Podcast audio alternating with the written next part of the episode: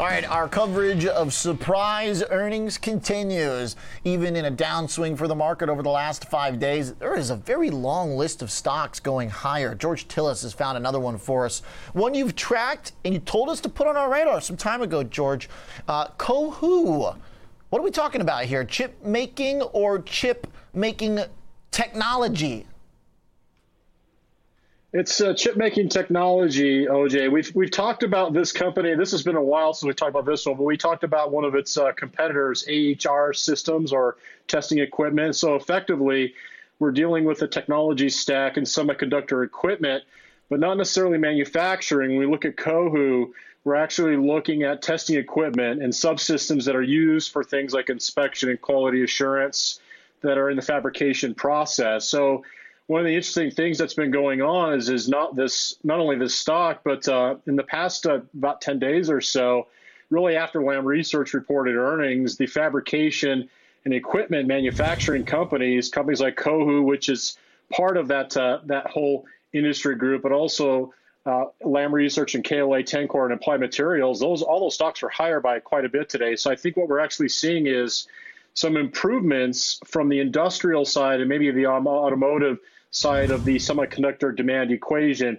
We know companies like Qualcomm and AMD and NVIDIA, those companies have struggled significantly this year, but they're really specific to uh, areas like CPU and GPU chips. chips. Qualcomm is very specific to mobile chipsets and things of that capacity. But I think there's still a lot of demand, apparently, from the industrial stack, also from an automotive standpoint. You also think about uh, semiconductors that are used in medical equipment. And I think if you look at the semiconductors as a whole, the uh, the, the uh, industry group associated with manufacturing, and in this case for Cohu, that tests the quality assurance aspects of the uh, the end product, they're still in demand for these uh, for these names. Now, the movement today for Cohu wasn't necessarily earnings. They actually reported earnings last Friday. Now they reported earnings that were better than expected. Uh, they came in with 74 cents adjusted earnings, which was actually higher by about six percent. They were expected to be lower by uh, about two cents, so they beat it by six cents. And now the other thing is is top line sales, albeit they were down about seven percent on a year over year basis. They did beat the estimates, but they also guided higher for both the gross and operating margins for the full year. And I think as a result of that, we actually saw another catalyst today, which is some analyst upgrades. If you look at Cowen, they actually moved the needle on the stock from 40 to, from 35 to 42, and Citigroup actually moved the stock from neutral to an outperform, and they've got now a $45 target versus a $30 target that they previously had. Okay.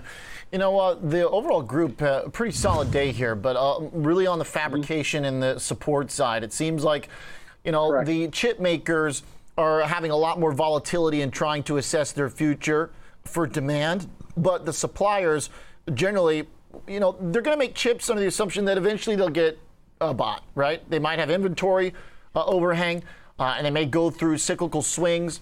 Uh, but uh, the the equipment makers then can basically uh, be sort of uh, you know separated away from some of those swings by just giving them the tools they need to make what they're going to eventually sell. That's exactly right. I think the, the demand for the equipment manufacturers are, are better have better consistency versus the actual end product itself. And you also have to think about diversification. When you talk about a company like Cohu, it's not only just uh, things like a memory integrated circuits. Uh, they also provide uh, testing for logic and optical equipment. We're talking about uh, uh EV equipment, automotive space, and the industrial space. I think these are three areas that that are secular trends that are still in play right now. But there is some cyclical exposure that the company has, and that's why the stock is down about 15% year to date. But nonetheless, it's been performing well as of late, and it's actually pretty interesting to see that uh, there seems to be quite a bit of dispar- disparity or divergence between the mega cap companies. I'm talking to AMD and Qualcomm, and even in the technology space like Apple and, and Amazon and the, the big FANG stocks, all the stocks are down significantly. Uh, but we're seeing a pocket of the uh, the semiconductor manufacturers that seem to be outperforming the rest of the technology space. All right. Uh, George, thanks uh, for keeping us abreast of the uh, uh, developments here at this business, which is now really shining in the group, even more so than some of the bigger, more recognizable names like KLA and others. Right. whose charts still are pretty clearly downtrending. This one obviously now uh, has uh, uh broken away from that months long bottoming process and now a rally. Uh, pretty unique, great looking chart relative to so much in this sector. So good eyes. Thanks, George Tsilis, you man, joining us from Salt Lake.